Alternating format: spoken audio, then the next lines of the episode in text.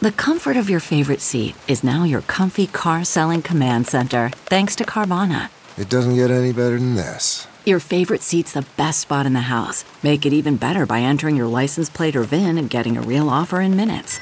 There really is no place like home. And speaking of home, Carvana will pick up your car from yours after you finalize your offer. Visit Carvana.com or download the app and sell your car from your comfy place.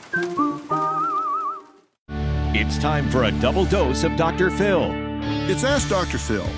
Is your teenager in a relationship and you are concerned that they are more into this relationship than their experience or years have prepared them for?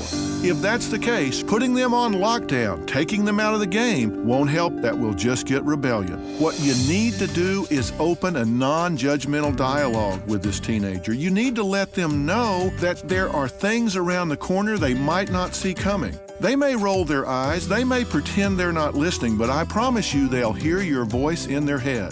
Talk to them about what they lose if they get pregnant, and make sure they know that you love and accept them. For more on parenting your teenager, log on to drphil.com. I'm Dr. Phil. More Dr. Phil after this. CarMax is putting peace of mind back in car shopping by putting you in the driver's seat to find a ride that's right for you. Because at CarMax, we believe you shouldn't just settle for a car, you should love your car. That's why every car we sell is CarMax certified quality so you can be sure with upfront pricing that's the same for every customer. So don't settle. Find love at first drive and start shopping now at CarMax.com. CarMax, the way car buying should be.